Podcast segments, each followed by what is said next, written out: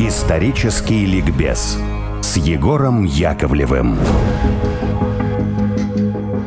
И снова здравствуйте, дорогие друзья. Это я, Егор Яковлев, программа «Исторический ликбез» на волнах радио «Спутник». И у меня в гостях Борис Григорьевич Кипнис. Мы разговариваем о судьбе императора Павла I. Вот мы дошли, собственно, до того момента, когда после смерти своей матушки, императрицы Екатерины, Павел наконец-то взошел на престол и очень резко, практически молниеносно изменил и внутреннюю политику Российской империи, и внешнюю политику. Ну, и понятно, что у нас не очень много времени в программе, но давайте хотя бы схематично обозначим эти перемены. Ну, скорее, резко изменилась внутренняя политика. Внешняя какое-то время продолжалась в русле того, как делала это Екатерина II.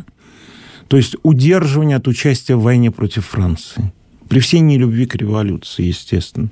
А вот внутри страны он начал закручивать гайки, но по отношению к дворянству.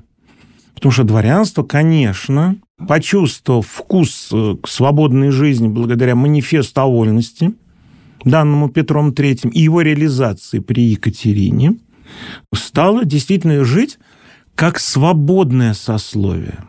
Я бы сказал, действительно, русское дворянство приблизилось по стандарту жизни к западноевропейскому дворянству. Но в России другая традиция. Вспомните еще Петра Первого, да и Анну Иоанновну. Дворяне, конечно, выше простого народа, но только потому, что они служат, и они являются холопьями государевыми. Только Екатерина же запретила дворянам в челобитных писать о том, что холоп твой к тебе обращается.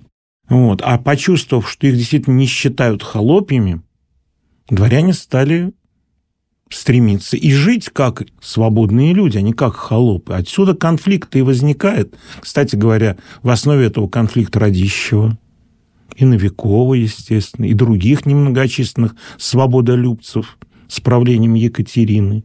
Не самым жестким по сравнению с тем, что было за четверть века до нее.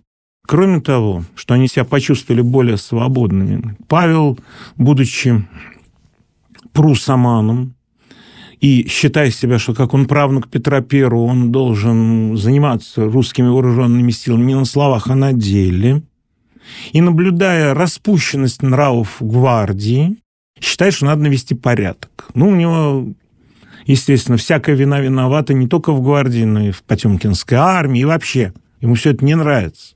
Дворяне за четыре с половиной года почувствовали, во всяком случае, те, кто были причастны, с одной стороны, к петербургской гвардейской жизни, а с другой стороны, те, кто прошли длительную армейскую военную школу под водительством Румянцева, Суворова, они почувствовали несправедливость того, что происходит. По-разному. Гвардейцы, что вот больше нету вольных нравов, им действительно приходится служить как какой-нибудь армейщине. С какого перепуга? И главное, нельзя теперь стало свободно пользоваться правом выхода в отставку. Оно было ограничено достаточно серьезно императором Павлом. А те, кто имели за плечами большой боевой опыт, были ущемлены морально сначала, а потом и в служебном отношении тем, что их боевой опыт при новом царстве перестал цениться. А цениться стало ружистика и шагистика, то есть дурно понятая метода Фридриха II, которую и Павел-то не понял, увлекшись внешней стороной, а не содержанием всего этого. И продвижение по службе, и в пример стали ставить, и другие в опережение чины пошли. Те, кто ножку тянул на плацу, а не те, кто были украшены георгиевскими и владимирскими крестами, купленными кровью. И вдобавку крест за Прагу, либо за Измаил, либо за Очаков. Вот теперь не это было важно. Многие вылетали, простите за жаргонизм, со службы, георгиевские владимирские офицеры, только за то, что они не соответствовали вот этому плацпарадному стандарту. Вот это было оскорбительно. Ведь первое общество где возникло против Павла? Ну, в армии, да. Оно возникло в армии. Это знаменитое общество Каховского, Смоленские, Якобинцы, 98 год и так далее, так далее, так далее вовсе не гвардии. То есть вот это не миф, я имею в виду это не, не, миф. не, не общество не против миф, Павла, не а миф. его пристрастие к шагистике, к фронту. Да, и И вот это было понятно таким образованным людям, как Каховский, и в Петербурге, где уровень образования гвардейских офицеров был повыше. Деспотизм. Ну, уже вот недопустимый теперь, в конце самого века, деспотические замашки. Полицейщина. Не, ну для крепостных, пожалуйста. На эту тему, кстати, Но для тоже, нас... на эту тему много мифов. Что из них правда? Ну, правда, что очень легко было попасть на гупвахту что было оскорблением в Екатерининское время. В принципе, при ней офицер, попавший на гупвахту, подавал отставку. Он считал себя запятнанным. При Павле стали сажать на гупвахту налево и направо за малейшую провинность на плацпараде. Или вот там государь или инспектор даже заметили вот там неточность. Пять суток гупвахтов паять. Те, кто прошли Екатерининскую школу, после этого стали подавать в отставку. Я помню очень хорошо, я читал воспоминания Муханова, это отец декабриста. Он был уже, по-моему, полковник, он был кавалер, Анинский, кстати говоря. Вначале Павел ему благоволил, а потом его посадили на гупвахту. Вот, еще с несколькими офицерами за какую-то мелочь, на самом деле. И когда его выпустили, все думали, что он будет благодарить императора. А он, выходя, ему вернули крест Анинский второго класса, то, что на шее уже носится. Он его положил в карман, и не надел. Ну, просто как? Полковник он сказал, я обесчещен, и этот орден тоже обесчещен. Смысл был, меня надо реабилитировать, иначе его не надену. И уволился в отставку. Не пожелал. Не, ну, понятно, что у него было состояние, он мог себе это позволить. Но сколько тех, кто не могли себе это позволить, носили после этого обиду. Ну, вот со времен Екатерины и даже Петра Третьего, я имею в виду, это, в общем, его была инициатива, дворянство было освобождено от обязательной государственной... Да. ну, там была такая хитрая кауза. Службы. В манифесте же было сказано, мы полагаем, что с еще большим усердием будут служить, раз это теперь не обязанность, а добрая воля. Вот это да. и есть просвещение. Вот мы будем действовать так же, но не потому, что нас принуждают, а потому что мы понимаем важность. Ну вот Павел, он не отменяет открыто эту норму, которую ввели родители, но при он этом ее очень обставляет ее да, такими, такими да. условиями, что, в принципе, не служить становится довольно трудно. Да, да. И иной раз увольнение со службы даже по закону носит вот этот дурной оттенок. Чего же он не остался-то? Все должны служить. Это обязанность дворянина. Это единственная его возможность по-настоящему быть дворянином. Вот это знаменитое. И дворянин в России только тот, с кем, с кем я, я говорю, и да, до тех и пор, тех пока, пока я, я с ним говорю. А значит, только на службе ты можешь иметь такую возможность. Быть действительным дворянином. Ну, это очень важно. Вот к этому те, кто вкусили плодов просвещения вот этой определенной вольности, не хотели возвращаться. И вот здесь, да, сначала заговор Каховского, а потом заговор в Петербурге. Это сложнее, чем просто перевороты во внешней политике. Ну, эти вещи, на мой взгляд, совпали, потому да. что в конце и, концов, и да. выверты Павла во внешней политике, они тоже вызвали ропот. Да, ропот, да, я бы сказал, сказать, не, не политический даже, а экономический. Ну, не знаю, ну, согласитесь я бы сказал, ли вы. и политический тоже. Давайте просто схематично напомним, в чем там было дело, потому что вы вот так упомянули, что вот внешняя политика некоторое время продолжалась такой, какой она была при Екатерине, но Павел, в принципе, процарствовал так недолго, что вот это некоторое время, это, по сути, историческая микросекунда. В реальности это да. Павел вступает в войну против революционной Франции. За четыре с половиной года три раза радикально поменял политику. Да, да. Вот он вступает в войну против Франции в союзе с Англией и Австрией. Именно поэтому Александр Васильевич Суворов идет в свой знаменитый итальянский поход, и потом швейцарский. А Ушаков оказывается у Ионических островов, потом у Неаполя и Корфу. Вот. Но его отношения с союзниками портятся, а отношения с Францией, наоборот, улучшаются. Вот э, я бы попросил вас рассказать немного об этом. Чем вызваны вот эти извилистые решения Павла? Да. Павел, и это, наверное, его положительная черта, в известном смысле бескорыстно благородный человек. Как это ни странно звучит по отношению к крупному политику. Я понимаю все. Его действительно обуревала вот эта идея моральной победы над революцией, что нужно возродить рыцарский дух, что общество должно осознать, что каждый занимает свое социальное место не из-за гунетения, а так правильно, это справедливо и вместе – мы создаем счастливое общество. И когда он увидел, что его союзники по коалиции против Франции не обеспокоены нравственным возрождением Европы и рыцарского духа, который единственно может победить революционные идеи, а обеспокоены тем, чтобы оторвать себе побольше земли. Вот это его оскорбило до глубины души. И когда он стал понимать, что его просто используют, и на него смотрят как на дурачка наймита, тогда отношения с союзниками стремительно начинают идти к точке замерзания, а потом просто разрываются. И вот тут появляется человек, который ему показался, вот это простодушие. Тоже рыцарем. Да, своеобразным рыцарем. Да, это Наполеон. Он забыл, время, да, да, вот да. это самое интересное, как он ухитряется во время начала переписки с Наполеоном, это лето, сразу после Маренго, лет 800 -го года, пойти на поводу писем Наполеона. А Наполеон умница же большая. И письма, которые под его диктовку сочиняет Толерант, там мальтийская проблема, из-за которой в войну вступили. Она подана так, что он как бы Наполеон-то и ни при чем.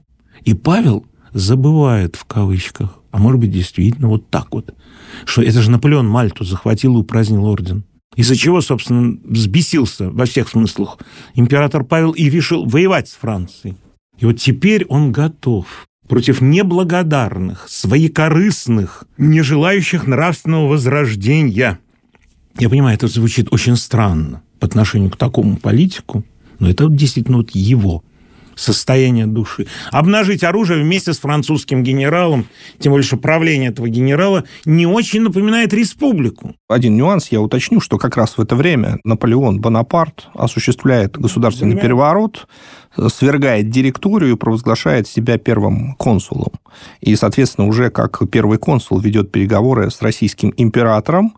И действительно, я с вами согласен, это поразительно, что хотя Павлу говорят, указывают на то, что он вступил в переговоры с порождением этой ужасной революции, Павел довольно прозорливо отмечает, что это не революционный вождь, это будущий император. Причем он не пишет, у нас нету вот размышлений его рукой выведенных, но его знаменитое предложение Наполеону короноваться. Да, вот это, это, это говорит само интереснейший себя. факт, что да. это Павел Первый предложил да. Наполеону короноваться. Может быть, Наполеон об этом уже и думал. Но, вот, но исходит и, от Павла. Да, как я это понимаю. декабрь 800 года. Первое да. зафиксированное предложение принадлежит Кстати, именно Павлу. идея напасть на англичан исходит от Павла.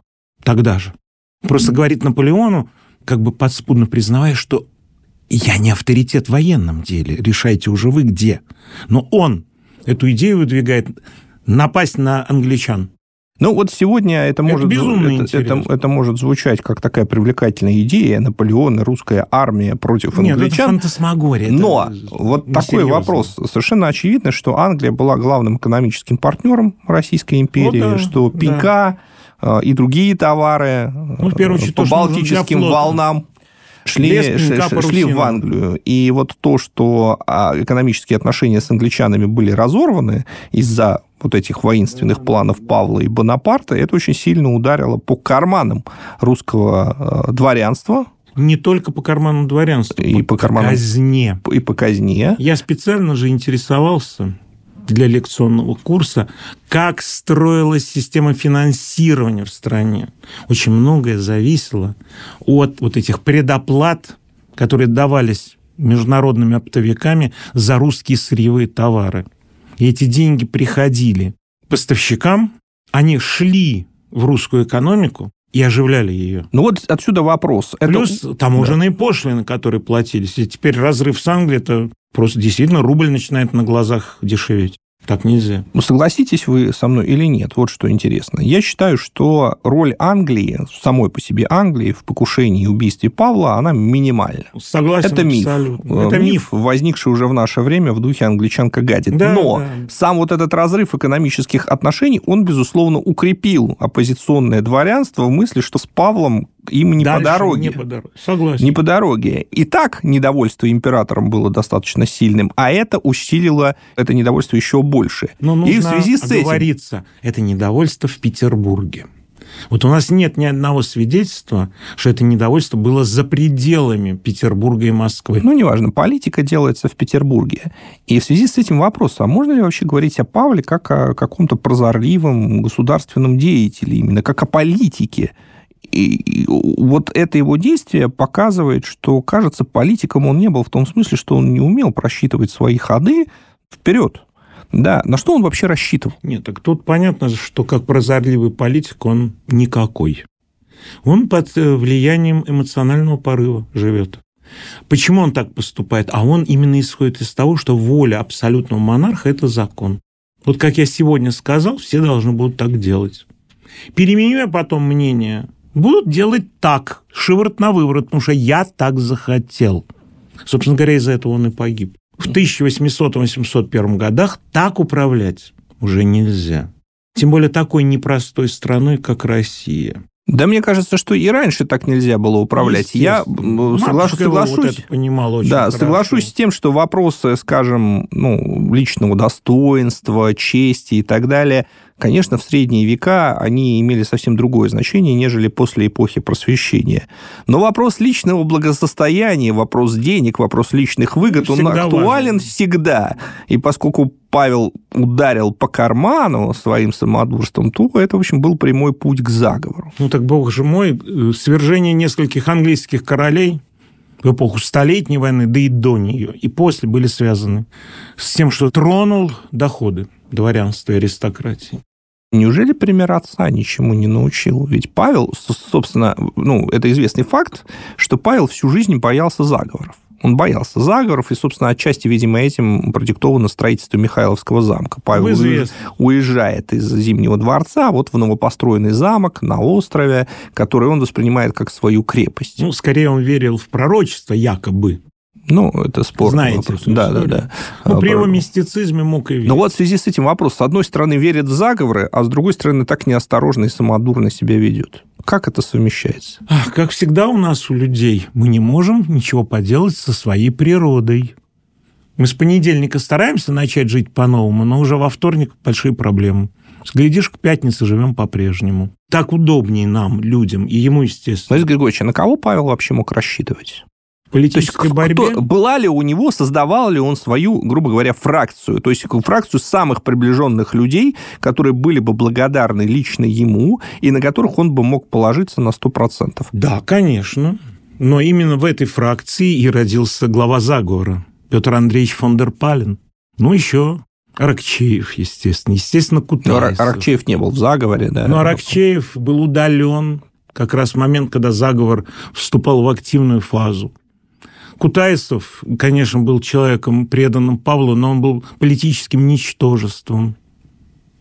Больше некого назвать. Ну, а, то есть Павел был совершенно... В безвоздушном пространстве оказался. Совершенно бездарным кадровиком, потому что это наиболее верного человека Аракчеева он заподозрил и удалил. Ну, там ну, не заподозрил, ну, удалил. Скрылись должностные нарушения, за которые он его и сослал. А, вот как, да? Да, да. А Палин, у которого должностных э, нарушений не было, но который возглавлял, собственно, заговор против него, э, оставался в фаворе до самого конца. Потому и... что Петр Андреевич был тоньше гораздо тоньше, чем Аракчеев и Кутайсов вместе взятые. А что привело Палина в заговор?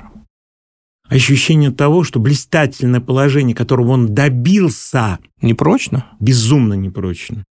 И что все может перемениться, как это переменилось по отношению к Растопчину, чье место он занял, ряду других вельмож, частично чьи посты он смог занять. Он аналитик. Это очень умный человек. Палин был главой Петербурга. Военный генерал-губернатор. И, насколько Это я понимаю... Почти диктатор. Выше него только император был. Насколько я понимаю, э, в его видении находились не только войска, но и полиция. Как главный почт-директор он руководил политической тайной полицией. И он одновременно был инспектор войск. Ему подчинялась фактически гвардия. То есть он имел широкие возможности для того, чтобы да, заговор покрывать. Да, да, да, да и нажимать на все необходимые рычаги. А кто еще был движущими фигурами этого заговора? Ну, вначале их было три. Николай Петрович граф Панин, племянник Никиты Ивановича, вице-канцлер, и адмирал Осип Иванович Дерибас, знаменитый. строителя Одессы. Причем в честь Панин... которого Дерибасовская Да, да, да. Причем Панин был по убеждению, он не мог принять вот эту перемену курса на дружбу с Наполеоном. Наполеон для него был чудовищем, такой же и кабинец, только на коне.